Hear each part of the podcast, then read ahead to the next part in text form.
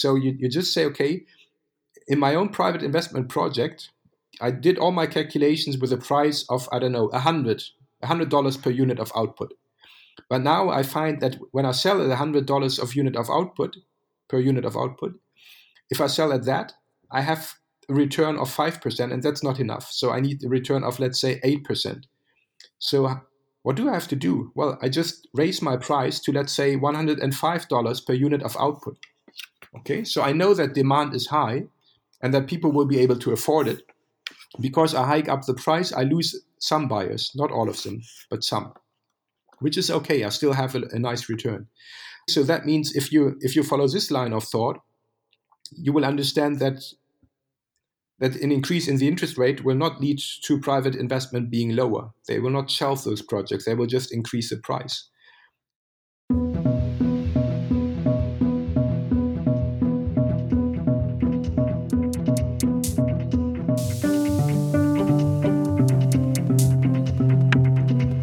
Welcome to Activist MMT, a podcast about real world economics, including modern money theory, and how life changes when you discover it.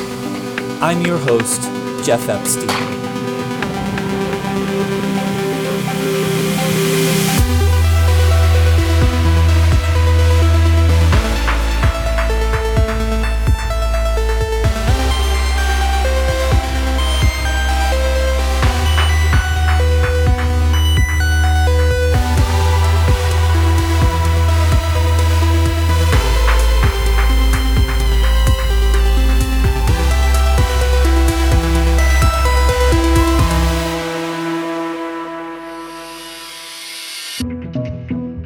Today's part two of my two part conversation with Dirk Ehnts.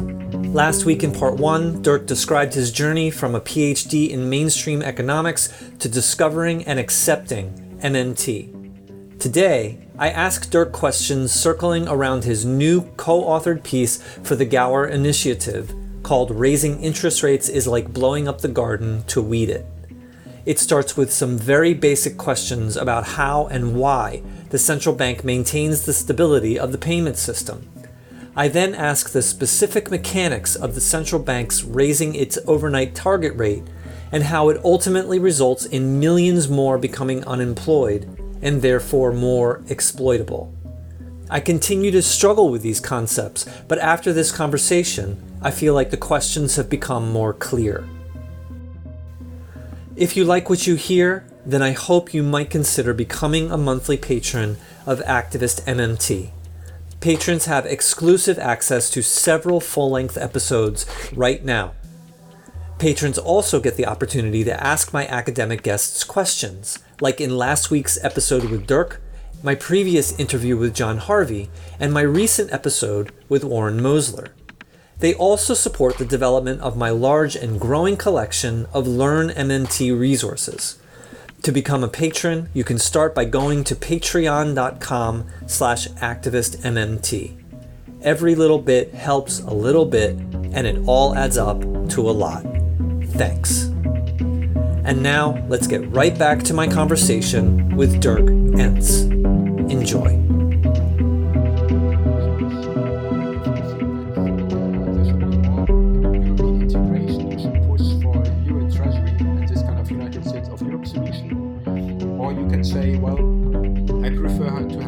Commonwealth of European nations, and then we can keep the euro, but let's make sure that liquidity and solvency are always ensured. So let's have this kind of pandemic emergency purchase program back, and the ECB will guarantee more or less that all these governments can always spend money. You could introduce full employment targets, for example, which is a suggestion that I made in a paper last year. So yeah, there's there's lots of things that could be done from an MMT perspective, um, but I would say the most important thing is that the eurozone has already understood MMT, and they understood that in a crisis, you have to get rid of the deficit limits and you have to have this kind of bond purchase program. So I think in April 2020, I wrote an article on in Brave New Europe where I said that that the eurozone has understood MMT and that we will not have a eurozone crisis this time. And I mean, yeah, that, that was correct. I think that's the correct correct view. But I mean, it's again, we're still in the middle of the river. We still need to rethink do we want to go ahead and have a federal Europe, or do we want to go back to nation states? And uh, maybe we could dissolve the euro in the future at some point, if, if that is somehow a good idea. But right now, again, th- these discussions are, are off limits. Okay. Um, okay. All right. Thank you. So I have a I have a whole bunch of questions for you. So we're going to discuss uh, basically inflation and monetary policy and uh, all these questions going forward are going to be circling around your article, your GIMMS article. Raising interest rates is like blowing up the garden to weed it. I'll link to it in the show notes. Okay. So I want to start off by uh, really basic questions. Um, I've always struggled to get my head around interest rates and their their specific effects, and I'd like to I'd like to start by asking this question. So, only the central bank can supply reserves to commercial banks. They will supply reserves that the banking system needs because if they don't, the system will collapse. Uh, so my first question is is what if they don't? What is the nature? I mean, the, the central banks, the job of the central bank is to, you know, preserve the payment system. Some, that's something like that. Uh, what is the potential collapse if they don't do that? What is the what is the end game that if they if the if the banks are not supplied the reserves that they need in order to transact between each other, just just I mean I know it's uh, it's pretty soon chaos, but but what is the actual nature of that collapse if that doesn't happen? If the if the integrity of the payment system is not properly maintained, like they can't exchange banks can't exchange money between themselves, which means that people start lose stop trusting something something. Can can you can you address that? Yeah. Yeah, so I mean, central banks historically have, have two tasks. Uh, number one, making payments for the government, and number two, maintaining the, the payment system. And maintaining the payment system means that all the banks who are participating should be able to, to borrow the amount of, of reserves that they need to conduct their business um, they need these reserves because people want to have cash. So you can always uh, swap reserves with cash at the central banks. They will send you an armored car or an armored lorry with the cash. And then you, of course, need, as you already said in the question, you need money as a bank, like reserves, um, to make payments to other banks. Okay, so if if client, if I'm a bank and one of my clients is making a transfer to another bank, I as a bank need central bank money to clear. If the other bank uh, does not is not okay with a postponement of the payment. Okay, so what we could do is we could also write it up and say, look, I, I owe you a million because one of my clients transferred a million to a client of your bank. If, if that's possible, we don't need central bank money for clearing purposes. But at some point, this, this will not be, be working. Okay, so after a lot of back and forth, at some point, banks will go into clearing. And if those banks who need central, central bank money for clearing purposes or for making transformations uh, into cash, if they don't get that kind of money because the central banks say, sorry, the collateral rules are now very strict and you don't have the collateral to borrow from me anymore. And the other banks say, well, this looks like a bank which does not have enough collateral, so we don't want to lend to it because it will not repay probably. And that means that you get these two effects. So, number one, some bank transfers will blow up. So, um, the bank will tell some of its clients, sorry, your, your bank transfer didn't work out.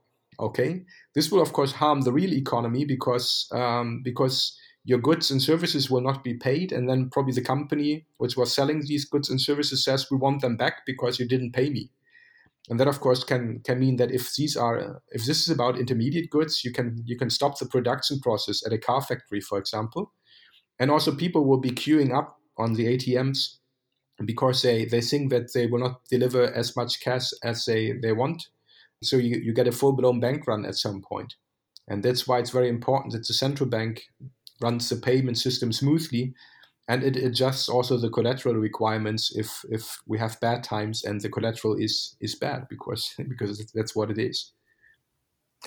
Okay, so so there would be a run on the bank, and, and and people would stop using that bank. They would they would transfer to other banks, but but the trust the trust in the system would like rapidly decay.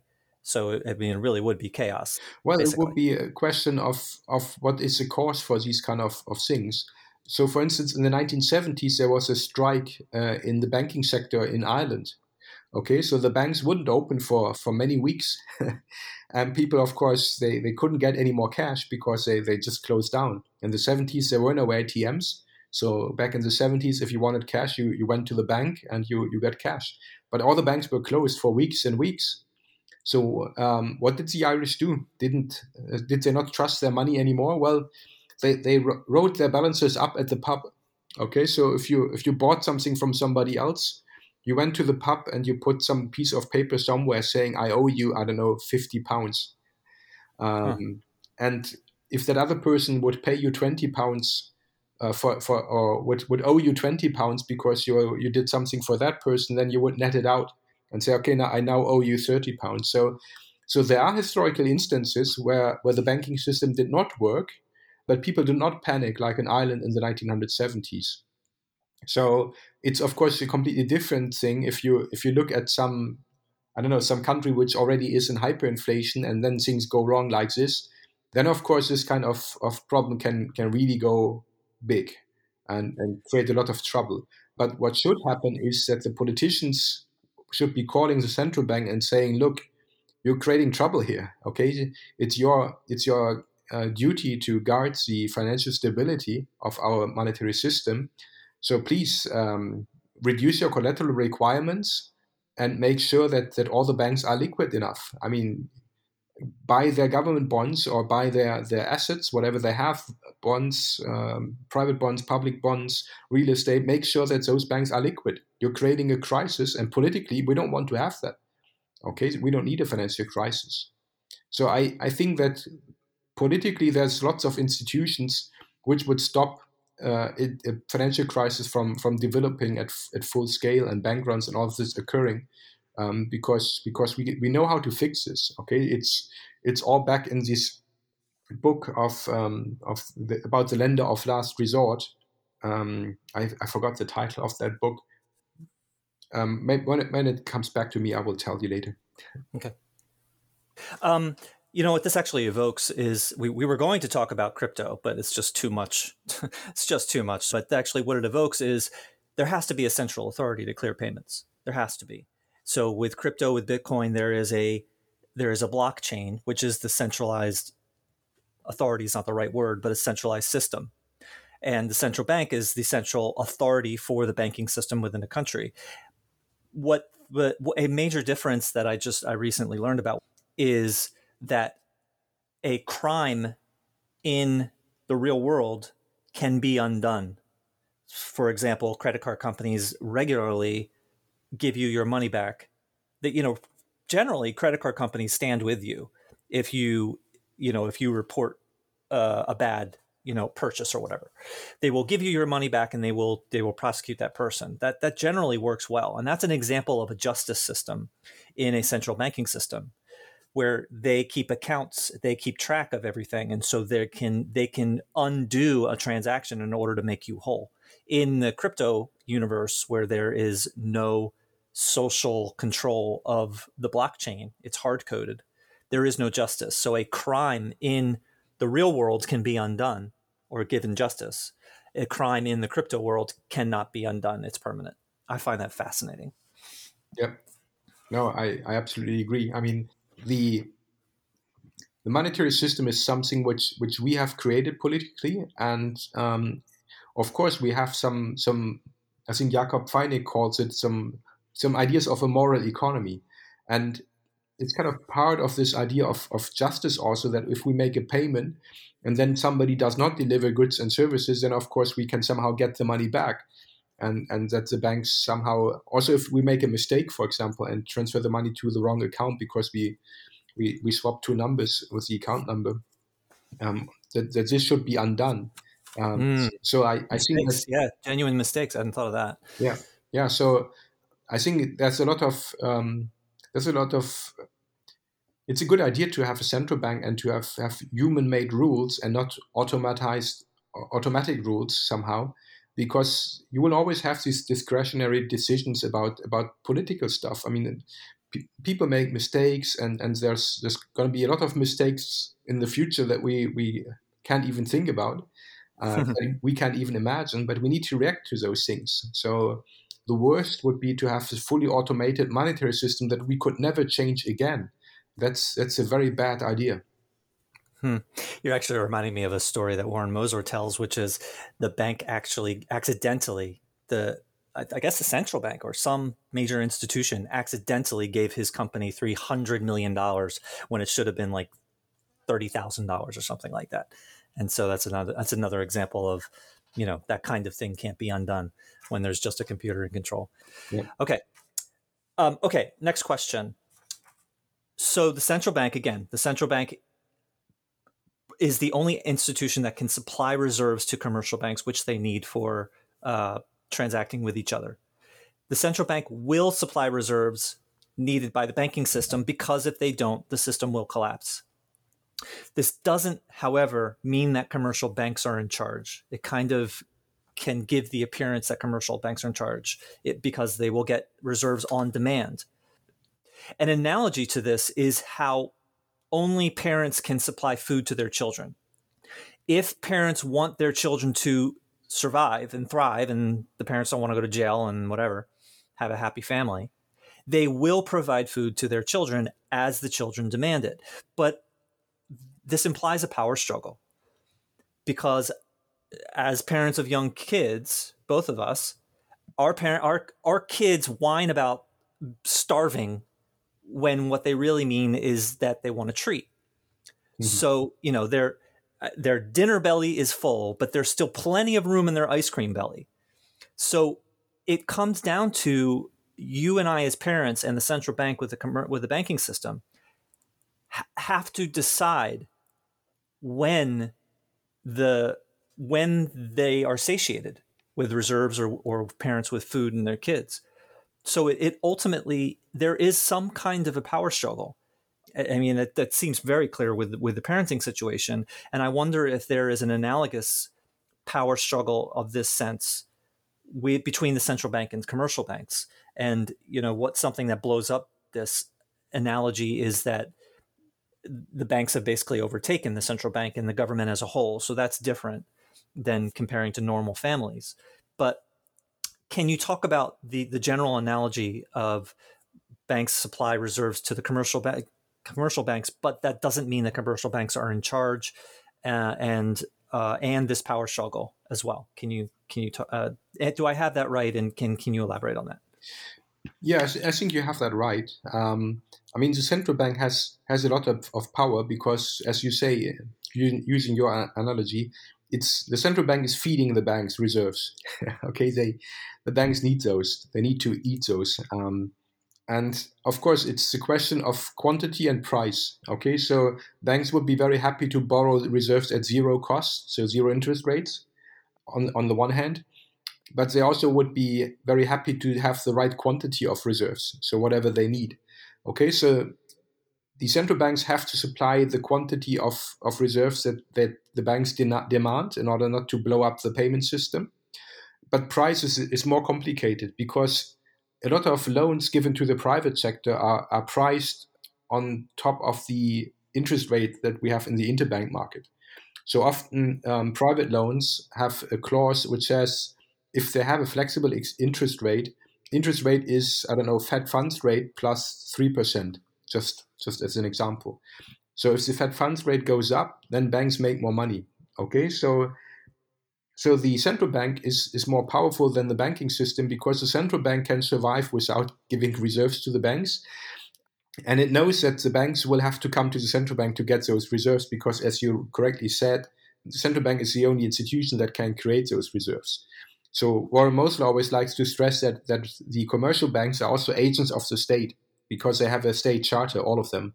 Uh, you cannot just create a bank and then start making loans. Um, they're all chartered, and I agree, with that. So so the banks they would like to have more power, and they try to get that power by by well through political movements, um, lobbies, and and all these kind of things. Like also with academia, they have lots of of people in academia that they are they are inviting to their conferences and inviting to talk. So there's, there's, they have a lot of influence. So it's it's not all lobbyism and it's not all bad in a way, but but they have their lobby, I guess. So well, I mean, it, it was very transparent in the last global financial crisis when, for example, I think there was an economist from New York, from Columbia, I think it was, who got paid $120,000, if I remember correctly, from from somebody in Iceland to write a report on the stability of, of the Icelandic monetary system. um, and uh, Think in, let me guess, he found it incredibly stable. Yeah, was yeah that was the result. And as as long as you have economists like this giving giving their opinions, so it's, it's all free speech and opinions. okay, um, then of course there's there's there's a problem. Okay, um, yeah.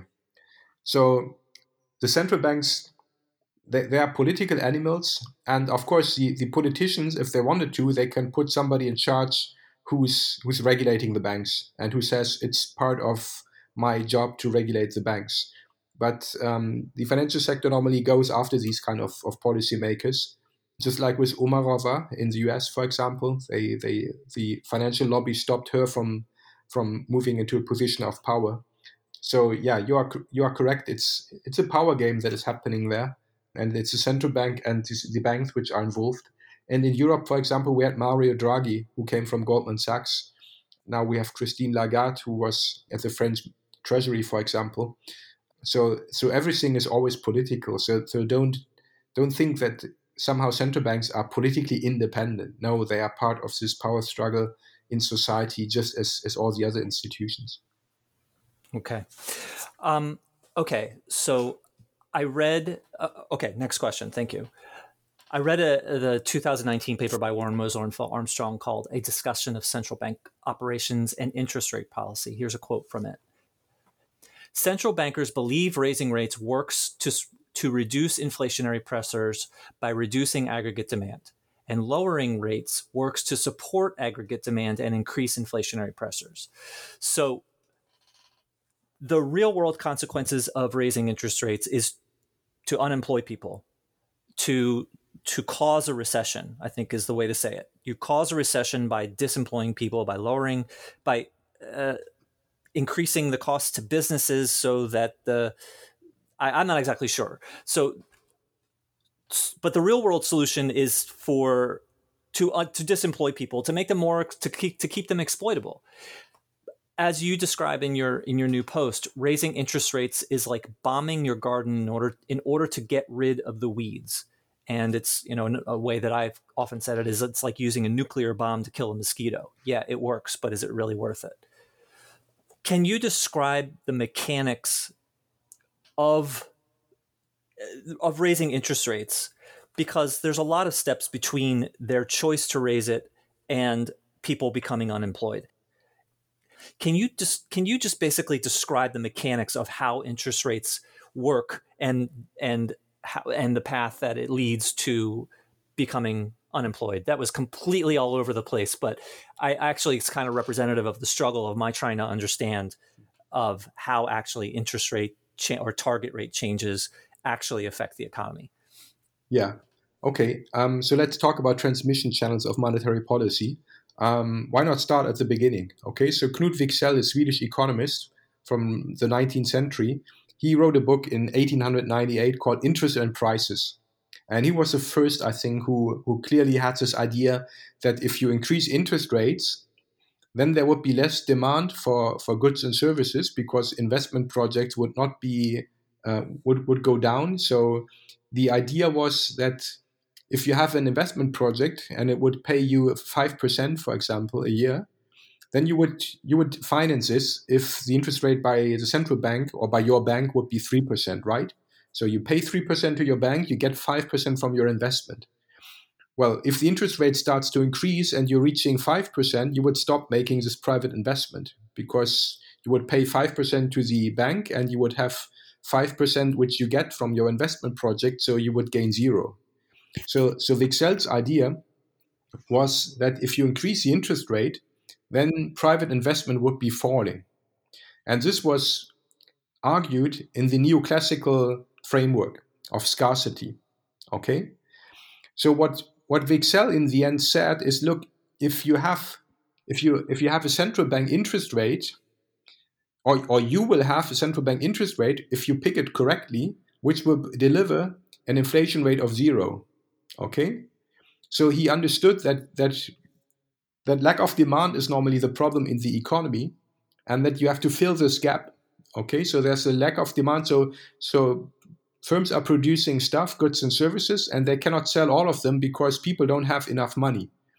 So Wicksell says, well, if private investment creates more incomes for workers, then these people with those incomes can buy what they otherwise could not sell. Okay? And of course, back in the 19th century, nation states were small. Okay? So, in small in terms of the budget. So, I, I assume that the budget of the federal government in the US around 1900 was maybe 1% or 2% of GDP. And the same in all the Western European countries. Okay? So, the idea that somehow the government, through variations of its spending, could affect the whole economy it was completely off limits because the government was just too small. Okay, so so Wicksell was the first one to to create this kind of transmission channel, and um, shortly before he died, he was he was receiving his Festschrift, so a, a book with a lot of articles praising his work, and I think Bertil Ohlin wrote in an article about this instance and said that Wicksell in the end kind of disassociated himself from this so-called natural rate of interest. Okay, so he thought for a while that the central bank could hit the natural rate of interest, and if it put the interest rate there, then private investment would just fill in the gap so that you get a zero inflation rate. That's the idea of, of using the interest rate to steer the economy. And that was picked up again in 2003 in a book by Michael Woodford, The New Keynesians. So they they wrote that you can use the interest rate to steer the economy using the same kind of transmission channel. Okay, so you have some kind of yeah, you have some kind of inflation problem. Well, you just increase the interest rate, private investment will fall, and that means that the, the demand will, will be lower, and then it will be adjusted to the to the supply, so that it's a de- supply demand story. And of course, this is this is not a new Keynesian idea. This should be an anti-Keynesian idea okay because john maynard keynes in his in his uh, general theory he wrote about this okay so he read wicksell and he, he read the, the 1898 book. And then in his general theory um, i have the quote somewhere just let me look for it. Um, here it is. Okay so he, he wrote in his general theory in my treatise on money, I defined what purported to be a unique rate of interest, which I called the natural rate of interest namely the rate of interest which, in the terminology of my treatise, preserved equality between the rate of saving, as they're defined, and the rate of investment. I believe this to be a development and clarification of Wicksell's natural rate of interest, which was, according to him, the rate which would preserve the stability of some not quite some not quite clearly specified price level. And here it comes, uh, two paragraphs down. I am no longer of the opinion that the concept of a natural rate of interest, which previously seemed to me a most promising idea, has anything very useful or significant to contribute to our analysis. It is merely the rate of interest which will preserve the status quo, and in general, we have no predominant interest in the status quo as such. Okay, so what John Maynard Keynes is saying here is that look, for every for every level of government spending, you will have one interest rate which leads to a level of private investment that leads to a level of interest of, of inflation of zero. Okay, so if you have, for example, if you have high government spending, well, you can then have a zero interest rate, or sorry, you, you should then have a high interest rate because you need less private investment because demand is already very high. So, so Keynes recognized that, that it's the state, so it's the government spending which is more important than monetary policy. Okay, um, and that's why the new Keynesians, it's it's a complete joke that their name they name themselves the new Keynesians because Keynes refuted their main idea in the general theory. Okay, so so now we have figured out the theoretical case according to central bank doctrine, inflation targeting, this is called. But what's the MMT view? Well, the MMT view is that if you increase interest rates, well, there are some companies which will then notice that for their private investment projects that the costs are now higher because, well, interest rates have gone up. But what would you do if you would be running that company? Well, there's a lot of demand for your product, right? And then the, the bank says, sorry, um, we can only finance your your pr- private investment project at five percent of an interest rate, not at three percent. So what do you do? So your return on the investment project is five percent, and you borrow at five percent. Well, there's one price you can influence and one price you cannot influence. Well, the 5% that you pay to the bank, you cannot influence that. Okay, you can try to haggle and negotiate, but if the bank says 5% is what we want for a loan, that will be that. But can you influence the rate of return on your investment project? Well, of course you can. You can increase the price. Okay, so it's very easy. So you, you just say, okay, in my own private investment project, I did all my calculations with a price of, I don't know, a hundred, a hundred dollars per unit of output. But now I find that when I sell at $100 of unit of output, per unit of output, if I sell at that, I have a return of 5%, and that's not enough. So I need a return of, let's say, 8%. So what do I have to do? Well, I just raise my price to, let's say, $105 per unit of output. Okay, so I know that demand is high and that people will be able to afford it. Because I hike up the price, I lose some buyers, not all of them, but some which is okay. I still have a, a nice return. So that means if you if you follow this line of thought, you will understand that that an increase in the interest rate will not lead to private investment being lower. They will not shelf those projects. They will just increase the price. There's a more, ah. yeah. So yeah, keep going, keep going. Okay, there's a little bit of a more complicated argument, which is I think Warren Mosler developed that, who said that if interest rates go up, then of course you would have to have prices going up because interest rates are a cost to business. Okay, so just as I argued that if if my interest rates go up, I, I just increase my prices. And I think there's another asset view um, that if you have interest rates going up, let's say instead of 0% for a risk free government bond, you now have 5% for a risk free government bond. Well, then of course the private companies need to increase their profits, otherwise nobody will want to hold their, their bonds. Okay, so how do you increase profits if you are a private company? You cannot change costs in the short term. You have to hike up prices. That's how you would react to, to an in- increase in the interest rate. Okay, so the MMT view is that higher interest rates add to demand because of these two effects that I've just been talking about. And then there's the third transmission channel, which works via government bonds. So if you have public debt of let's say between 50 or yeah let's say at least 50% of gdp then of course the, the bondholders will now get interest rate which is higher. And they can spend that. They will not spend all of it but they will spend part of their interest income anyway. And that means that in a high interest rate increases the government spending to a, to a new level to a higher level than before. So so interest rate payments are part of of what Keynes used to call deficit spending. I just call it government spending because whether it's a deficit or not, you don't know that at the time that you are spending. So so let's leave that for later.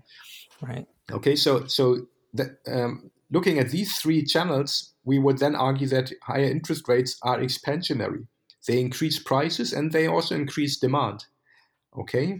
And I agree with this view. And also, I mean, in, in the end, it's an empirical question. So empirically, when, for example, the Federal Reserve Bank starts increasing interest rates, what happens then after two or three years? Do you have a higher inflation rate than, than before? So when they started raising rates for the first time, or is it lower?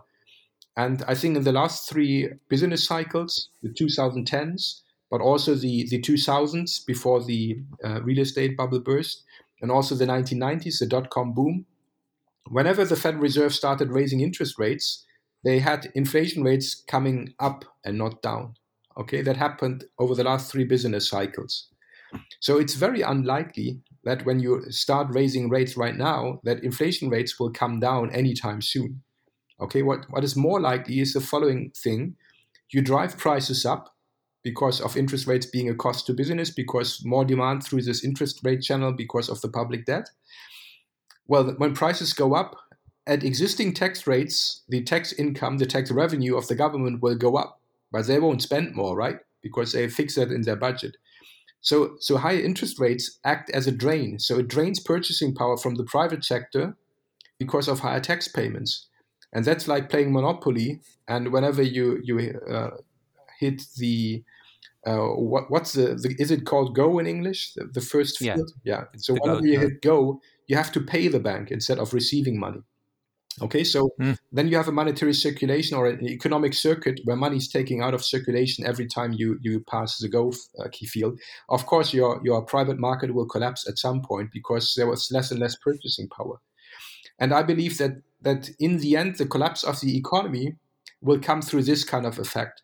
Okay, it it won't be the channel that Wicksell identified. It will be the the MMT identified channel which is increasing demand until tax revenues drain away so much purchasing power from the private sector that, that it will blow up. So, of course, the, the newspaper article it was it was roughly I think five thousand what was it five thousand letters I think. So there was no time to explain MMT and all these things. So we just assumed if the central bank is right and their increase in interest rates at some point causes a recession and more unemployment, blowing up the garden, right? So, so if they think this is what will happen, is it really a good idea? And that's why the paper, even though it was it was written by MMT authors or at least people who understand MMT, it's um, it's I admit it's a little bit unclear, but you have to make those compromises. So the point of this article is to say that economic policy in this instance, so mon- using monetary policy to fight inflation means creating unemployment deliberately to shrink demand. Okay, because that's what they want to do. That's what the central banks believe that they are doing. That it doesn't work that way, it's it, yeah, we all know about it. But we wanted to explain to the public in Sweden that it's not a good idea to use monetary policy to address the supply side problem of higher energy prices. That was the main mm. point. And yeah, again, mm-hmm we have these short articles sometimes to publish for newspapers and then we have to compromise and some things are left out which are maybe important but we can write about this in the future now that we have one article in there hopefully it looks good in the future and then they will come back to us to ask us other questions about other topics and that's why we did okay all right so let me see if i can very vaguely uh, say I, I think I have a little bit more of an understanding. Let me see if I can like if I can say it back.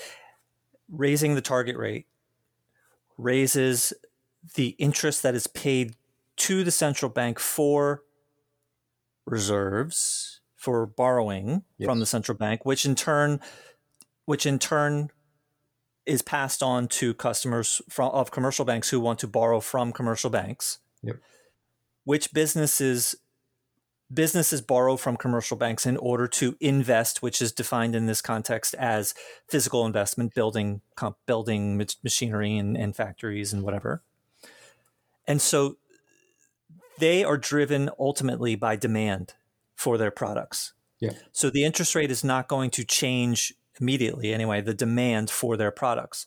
So since now the costs of investing of of creating new companies and, and buildings and and uh, equipment and whatever machinery has now gone up. They're going to pass on that cost to wages to prices so to customers to the to they're going to pass on those costs to lesser powerful figures which are their customers and their workers and wait, so wait a sec um, so so the one thing that the companies do and that's a very logical reaction uh, uh also they, they just say okay so if if my costs increase and I don't care about which part of, of my costs I'm talking about here, I just pass it on through higher prices. Okay, so of course, when when firms increase prices, then of course we as workers have less less purchasing power. Right. And, and but that's the main effect. Okay, so of course the the companies would like to lower wages, but normally they don't try that, especially not in Scandinavia because because of, of the way that things work like there. Um, so Scandinavia is a very unionized country, and they have this idea that, that employers and, and workers are in contact with each other and they find solutions to problem together. It's not in like in the US where you can hire and fire and you try to push down wages until you reach the minimum wage. That's not going to be a solution in, in the Scandinavian countries. So there, if the countries face higher costs, they just roll it over and say, okay, we increase price. Okay, so they indirectly affect wages by increasing prices. Yeah, and, and we of course notice that our, our purchasing power, power goes down, uh, but for the firms, it's it's socially it's more it's easier socially to raise prices than to to cut nominal wages. Okay, and then so so to continue from there, so they cut they they increase prices, which has to affect demand. Well, of course, it affects it affects demands because the real wage of workers and people goes down because prices have gone up. So demand decreases, which de- decreases, which results in some workers being let go. Is that the correct chain of events, roughly? Yeah, but but it, it will take a lot of time until this has played out. Okay, so because because we started being in a boom. Okay, so normally if you have inflation, it's because you have a lot of aggregate demand. Okay, so so when when prices are increased, and the inflation, of course, means that prices are increased, it will take a long time until you reach this point where where tax revenues goes up. Okay, so so de- demand is normally strong, um, but demand is then going less and less strong because because people pay more more and more taxes because the economy is booming. So you went from from boom directly to bust, but it takes a couple of years for this transition to happen. That's my point. Taxes are affected. I, I, I'm missing the one piece of how taxes fit into this. So taxes are automatically calculated based on, I mean, whatever they're automated. The the amount of taxation is automated. So when the economy goes down, taxes, tax revenue goes down. Yes. And yeah, tax revenue goes down when demand goes down, when the economy slows down, and you know uh, what do you call it? Uh, the the automatic payments of like Social Security and food stamps and whatever that automatically goes up. I forget there's a term. Automatic what, stabilizers. Yeah, so that automatically goes up. Um, but I'm not. I'm not. I don't. I'm missing how taxation fit, Okay, because it's it's simply because well, demand. The, the, the automatic stabilizers they work both ways. Okay, so you explained them to me in the downside. Okay, you're saying that if demand is weak, then of course um, you will have less tax revenues because less stuff is sold.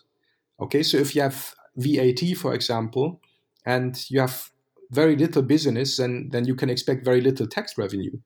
But what ha- happens with the same kind of logic if aggregate demand is way beyond the average of, of aggregate demand, okay, then of course you will have high tax revenues.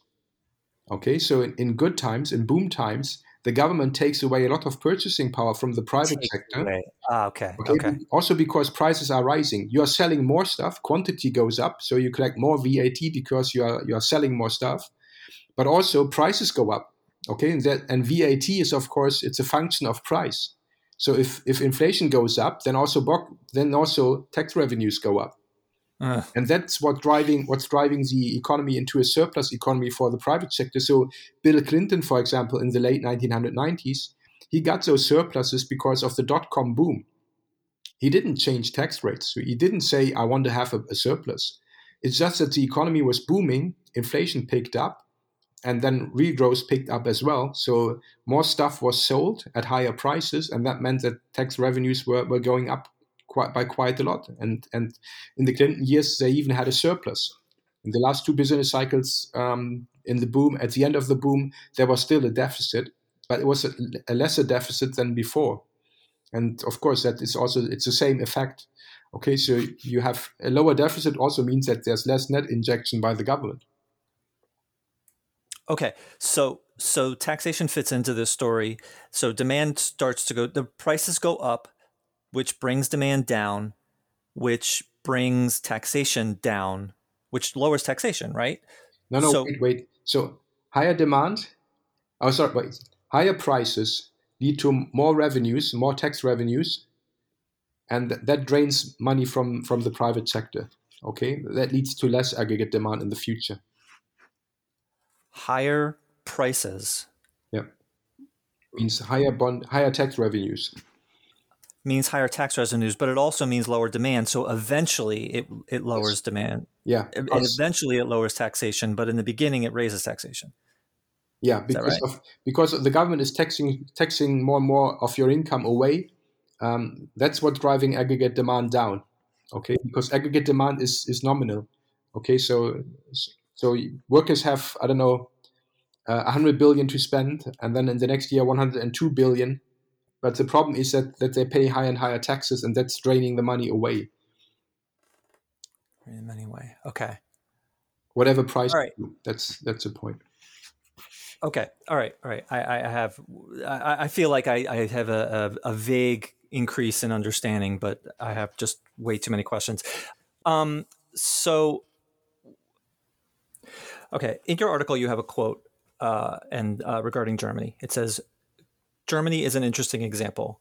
There, citizens can buy tickets for the national public transport system, everything except long distance trains, for just about 100 crowns, which is around eight pounds sterling, a month for the summer.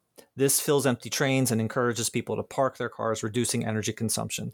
So, you know, this is a, a great, obvious gesture to to do what's best uh, for the people and for the environment and for you know climate change and so on. Um, in uh, the Germany is the is not a currency issuer; they're part of the euro, but they're the most powerful country in the euro in the eurozone. I think that's correct. Um, so let me interrupt you at that point. Um, Germany is a currency issuer. Okay, it's just that it shares a currency with a lot of other countries, but the mm. central bank, as part of the euro system, can create as as many euros as it can legally create. So it's just like the Federal Reserve Bank. It's a currency issuer. And Christine Lagarde said as much in an article with Reuters and even used this word, I think, as or this phrase of currency issuer. And she said that the euro system as a whole can generate liquidity as much as needed, which is central bank speak for saying that that of course all the central banks can create money, uh, euros on, on their accounts with with the banks. So the strange situation that we have now in the eurozone is is that we we are in a situation where we still have the euro, of course, but all the national governments with their central banks together can create as much as they as they need. Okay, so that is that is where we are right now. So normally, what what would limit this situation is the the deficits, uh, the deficit limit, which is from the Stability and Growth Pact. So that's that's the baddie here. Okay, so if you would introduce a Stability and Growth Pact also in the U.S., for example, and say if your government deficit is more than 3%, you are forced to cut government spending well, you would still have a sovereign currency, and the US federal government would be a currency issuer, or the Fed would be, but you would have the same problem, right? Also, Sweden is example. Sweden has its own currency. The Riksbank, the Swedish central bank, clearly is a currency issuer, but they have a fiscal rule which says that the government in normal times has to have a surplus of 1% of GDP. That's even worse than in the Eurozone. Okay, so where would you rather be? In the Eurozone right now, with deficit limits off and the ECB supportive by, by bond purchasing programs, or in Sweden, where normal times you have to have a surplus of 1% of GDP? Um, okay, yeah, of course. Sure. Of course, the Germany is a currency issuer, but they are, they are, what do you call it? They, they're not totally independent in their decision making. They are, they are, they ha- they are beholden to the, the the European Central Bank, but in that relationship, they are the most powerful partner, right? Yeah, but the, the problem is that the, the the rules in the eurozone are in flux. Okay, so so it's all about the fiscal framework. So do you restrict national governments when they spend? Question mark. And the answer used to be yes. Uh, and how do you do that? Not by putting some kind of cap on government spending, which you could have done anyway, but what they did is they used these kind of deficit numbers, okay, the 3% number, which was coming from some kind of, I mean, it was invented by some, some French bureaucrat from the Ministry of Finance who just came up with a number because it's, it's uh, far away from the 2.1% that the Mitterrand government had at that time, if I'm not mistaken. Um, but it sounded like a serious number. So it, it was just an invention by a bureaucrat. But right now, with the deficit limits off and the, the ECB supportive, there's nothing. I mean, we don't have a fixed exchange rate, for example. So there's nothing that would stop Italy right now from increasing government spending by 100 billion euros. Okay, there's nothing to. I mean, it could, it could, it can always do it. The problem is, do you have the fiscal um, procedures in place to to punish that country? So even with the Euro Stability and Growth Pact intact, the Italian government could increase government spending by 100 billion, which is quite a lot, by the way. It should be almost, maybe it's almost doubling the, the or, or maybe adding 50% to the government spending in, in Italy. So, so these are significant numbers.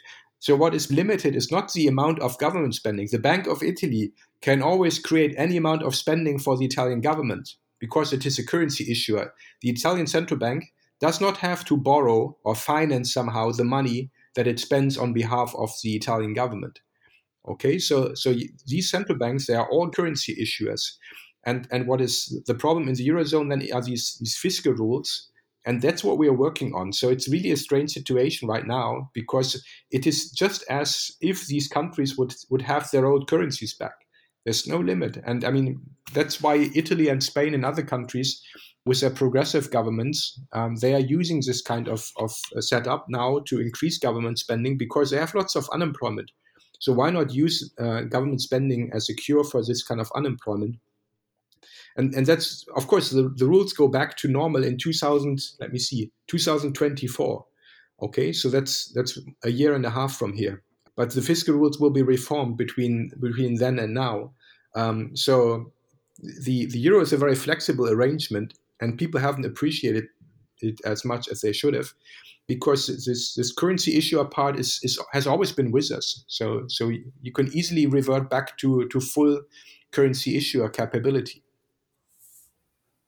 all right so i think that that was my question which you largely answered which is like what basically what's the difference between germany doing something like this which you know kind of a, a very progressive policy a very you know uh, I'll say bold policy. I'm not sure how, quite how bold it is, but you know, it's it's a very positive policy that currency issuance obviously can be used for.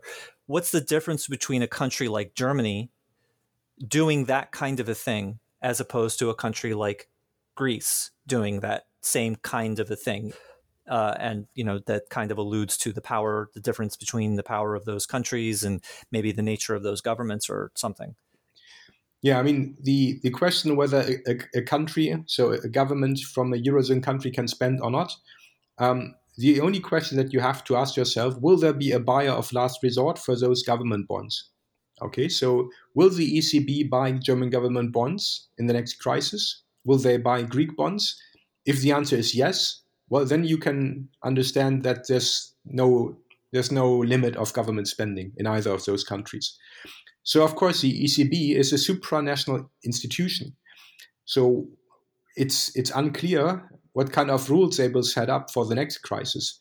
But I think that in the last crisis, um, it was clear that this austerity policy stuff does not work at all, and that if you would do it again, the eurozone would break up politically also, as well as economically. It wouldn't fix anything. It would make European countries they, be, they will become like the Balkans, uh, highly fragmented and easily to and easy to manipulate from the outside.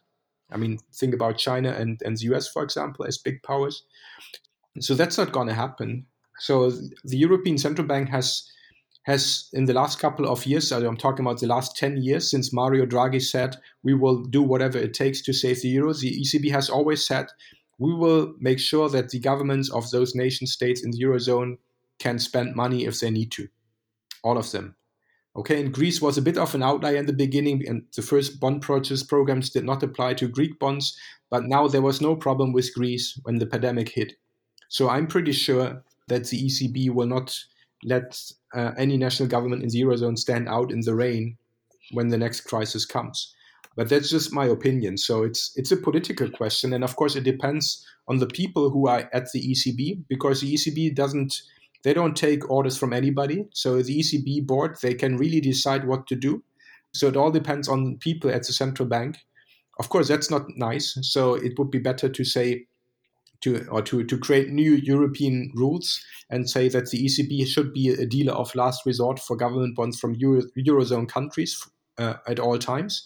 And I've argued in favor of that in my last paper.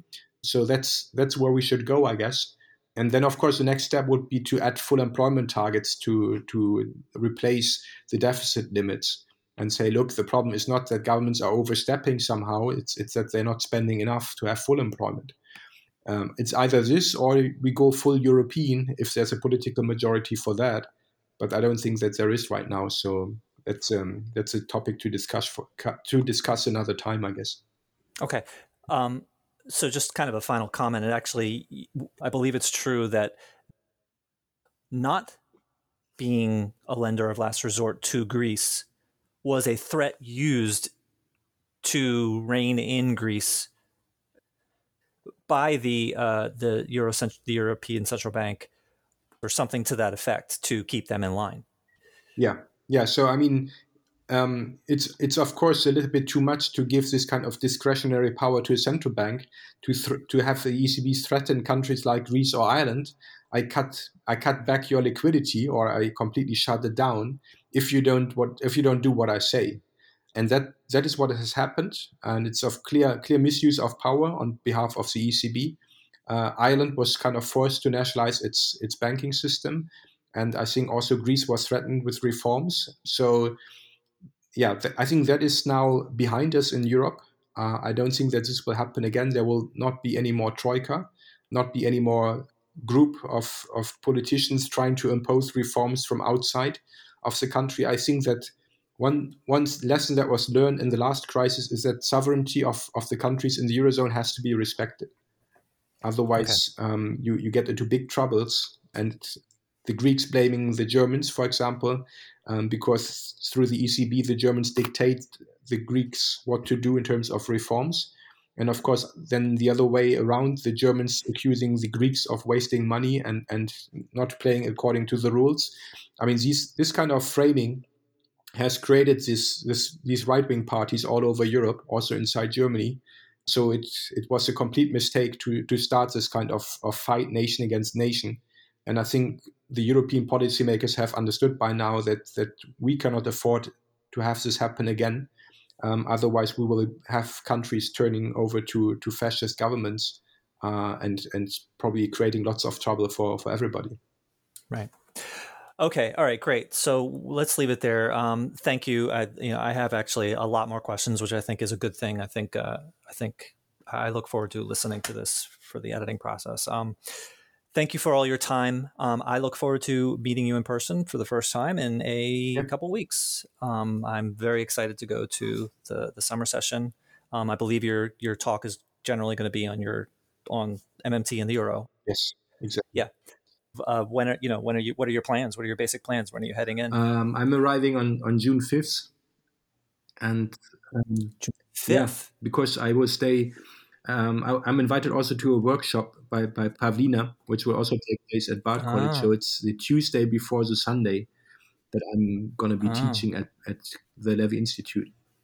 Um, so I okay. will be hanging out a week at, at the Bard College. And um, on Sunday, I present. And then on Monday, I go back to New York City and I fly to South Carolina. I'm going to visit a friend of mine and I'm going to stay there for, for a couple of days, and then I come back on on Friday, I think, and then I'm going to fly from from huh. Newark on Saturday. Okay, so you're you'll be at you'll will be overlapping from Friday to Sunday. I think you said you, you present on Sunday. Yeah. Um, I, am heading in on, on, on early Friday. You, you, like you're not supposed to get there till four, but I'm choosing to get in like like lunchtime. I, I want to like ride just like ride around. I'm bringing my bicycle and my guitar, and I just want to yeah. just like relax when I get there. So, Dirk, thank you so much, uh, and uh, I wish you a safe trip to the United States. And I will see you, I think, on the 11th or something like that. Yes, thanks for having me, Jeff. See you in a bit.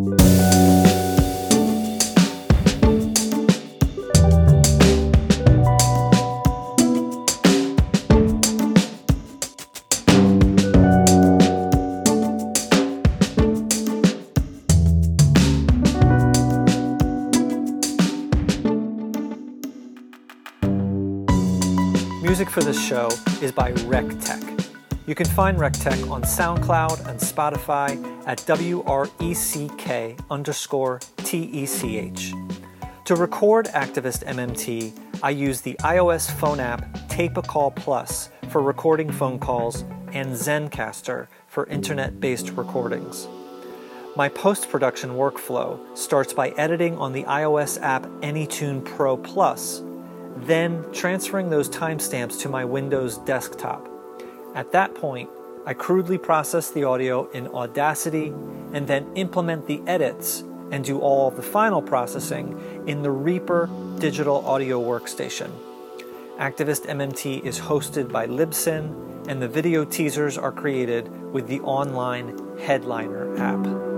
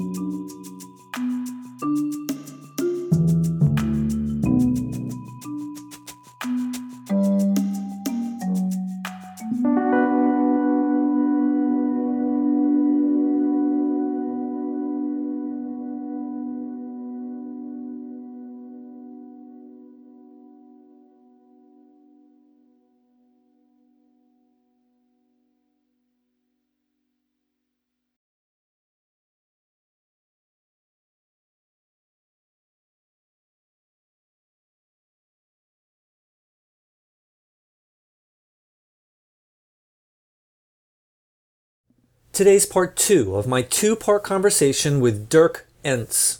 Last week in part one, Dirk described his journey from a PhD in mainstream economics to discovering and accepting MMT. Today, I ask Dirk questions circling around his new co authored piece for the Gower Initiative called Raising Interest Rates is Like Blowing Up the Garden to Weed It. It starts with some very basic questions about how and why the central bank maintains the stability of the payment system. I then ask the specific mechanics of the central bank's raising its overnight target rate and how it ultimately results in millions more becoming unemployed and therefore more exploitable. I continue to struggle with these concepts, but after this conversation, I feel like the questions have become more clear. If you like what you hear, then I hope you might consider becoming a monthly patron of Activist MMT. Patrons have exclusive access to several full length episodes right now.